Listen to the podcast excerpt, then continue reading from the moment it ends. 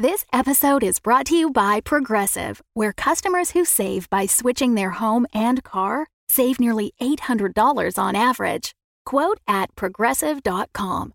Progressive Casualty Insurance Company and Affiliates. National average 12 month savings of $793 by new customers surveyed who saved with Progressive between June 2021 and May 2022. Potential savings will vary.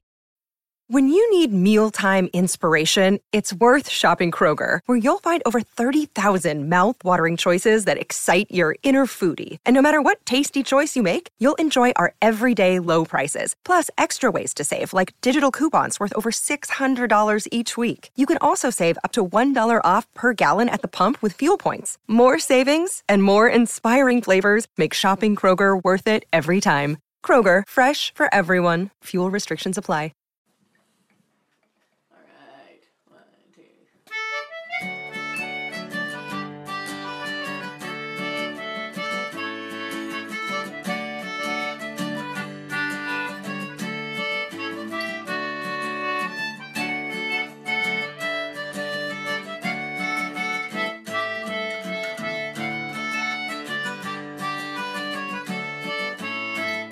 This is This is This is Greater Boston.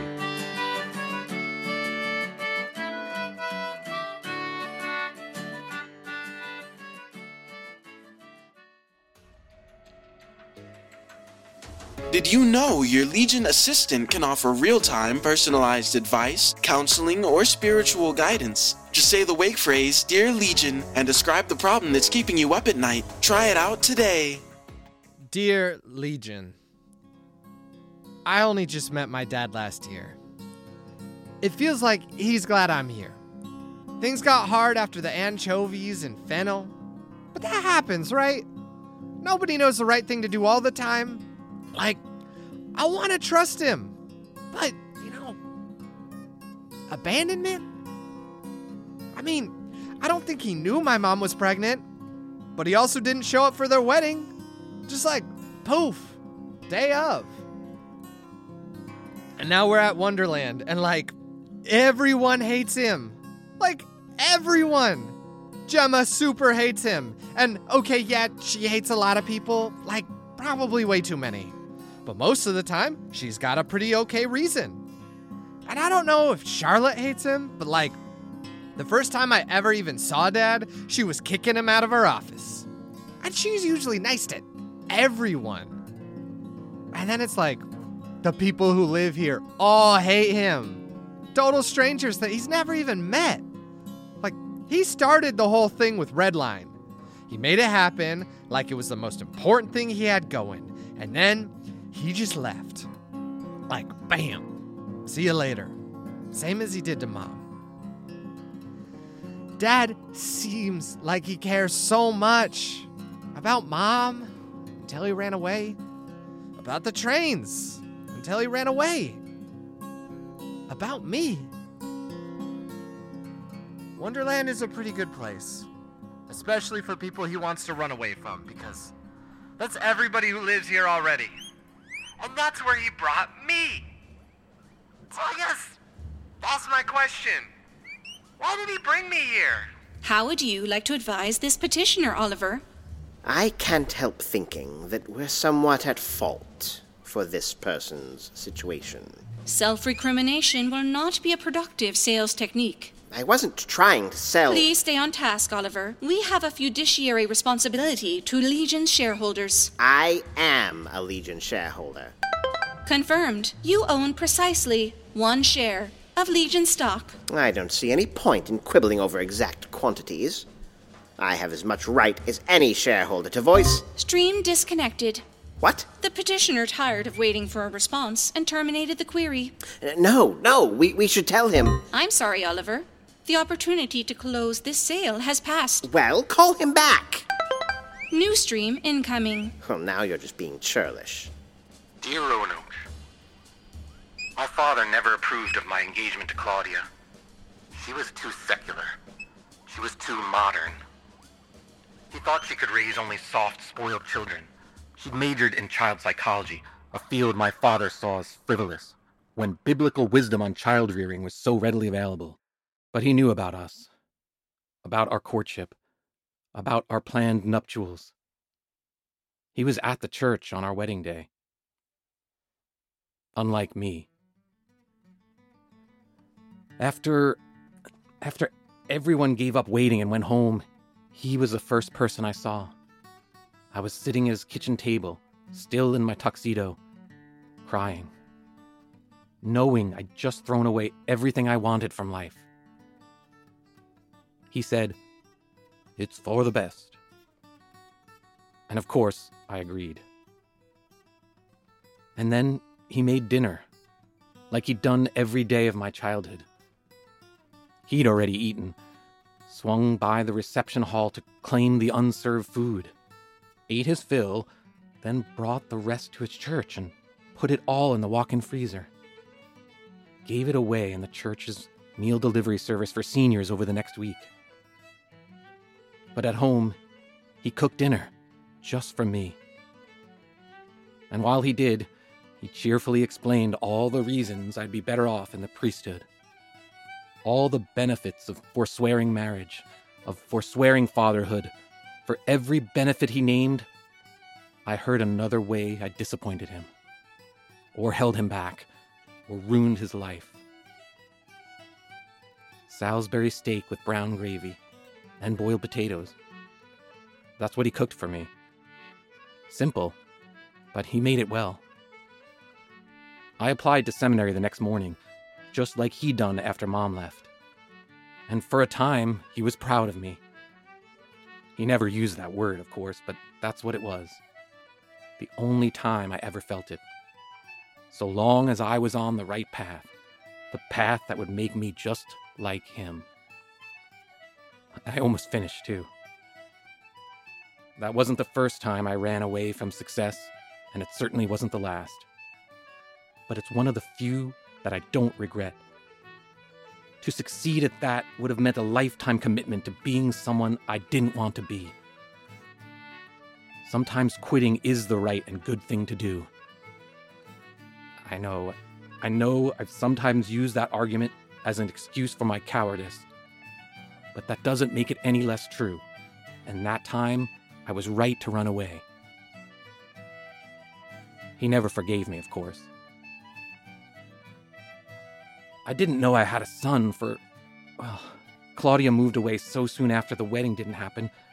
I didn't hear from her for years. Why would I? She knew better than to count on me. The boy was in kindergarten by the time I learned that we'd had a baby.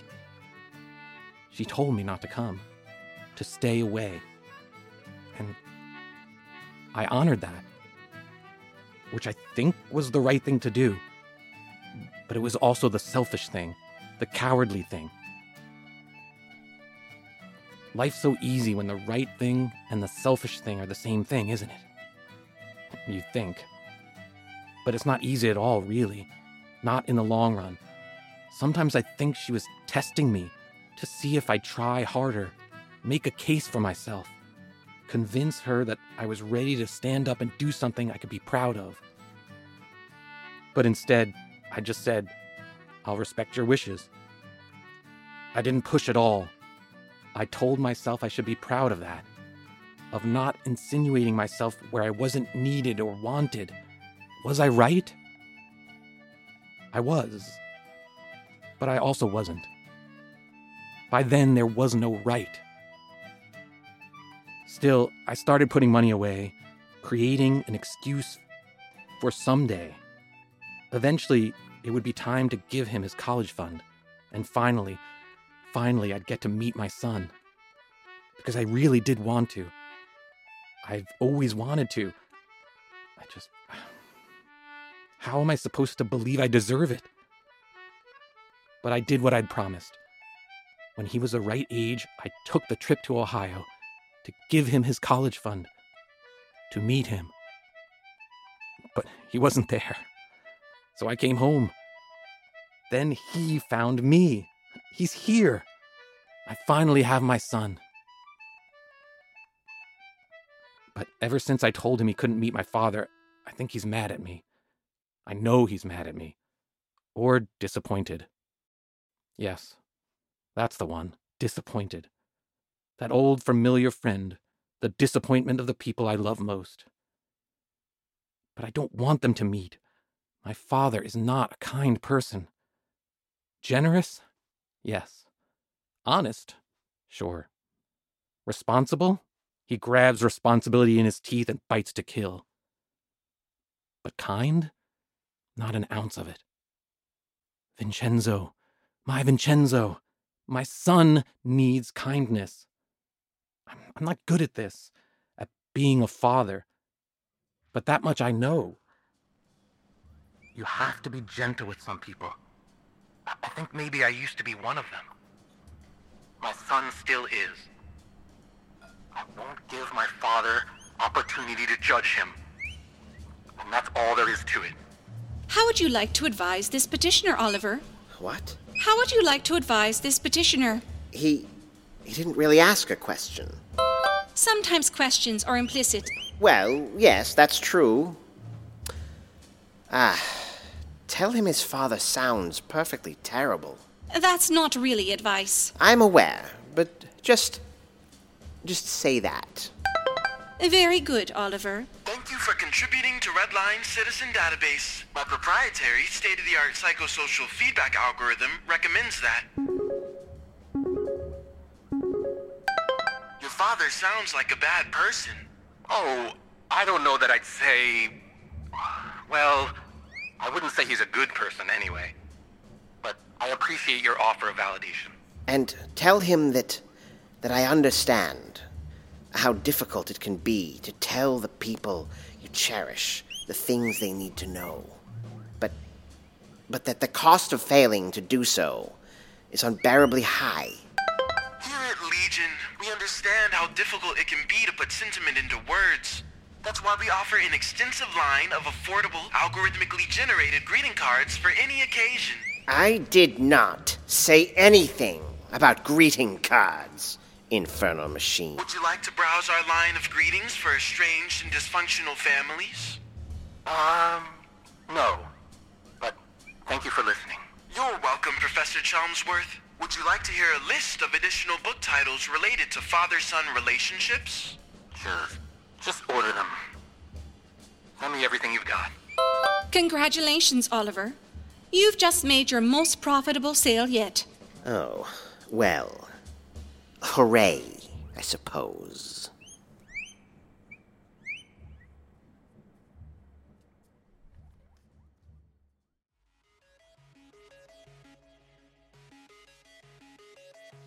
Greater Boston is created by Alexander Danner and Jeff Van Dreason with help from T.H. Ponders, Bob Raymonda, and Jordan Stillman. Recording and technical assistance from Marck Harmon. This episode was written and sound designed by Alexander Danner. Dialogue editing by Bob Raymonda. Portions of this episode were recorded at the Bridge Sound and Stage with recording engineers Javier Lom and Alex Alinson. This episode featured Terrell Worrell Jr. as the Legion assistant, Ester Ellis as Vincenzo Wellington, Bonnie Bogovitch as Infernal Machine, Mike Linden as Oliver West, and James Capobianco as Professor Paul Montgomery Chelmsworth. Charlie on the MTA recorded by Emily Peterson and Dirk Tiede. It looks like the future, but it feels like the past by Dr. Turtle, and Piper's Despair, recorded by Adrienne Howard, Emily Peterson, and Dirk Tiede. Drums by Jim Johanson. You can support Greater Boston on Patreon at patreon.com slash greaterboston. Things got hard after the anchovies and anchovies. I just zoomed out and I can't see the words, but now I can see them again, so I'll stop singing and I'll do my lines. Things got hard after the anchovies. Anchovies again. What are anchovies? And tell him that. that I understand how difficult it can be to tell the people you cherish that you lost your spot on the page and you ruined a good line delivery. The Fable and Folly Network, where fiction producers flourish. Welcome to Magenta Presents, a new horror anthology hosted by me, Madam Magenta. We begin with the five part miniseries Ghosted, starring Beth Eyre and Lucy Roslin. Perched on a rain battered cliff edge is a former lighthouse. It's a charming, quirky boutique hotel. Owner and sole occupant Beth has spent months renovating, absorbing its essence into her bones. It's an old building. You'll get used to it. But to Beth's horror, her first guest is a figure from a past she has tried to forget. Kira? Beth? What the fuck? Face to face for the first time in years, the pair must reckon with old mistakes, old grievances. Beth, speak to me. Shut up, shut up, shut up, shut up! And something else. Oh, I can't bear it. What is that noise? Because the lighthouse has a past, too. Beth. He's right there. Why is there blood on your hands? We need to get out of here. Kira! Kira! I can still see him! Ah! Subscribe to Magenta Presents wherever you listen to podcasts. See you soon, fans of the esoteric. Bye! Magenta Presents.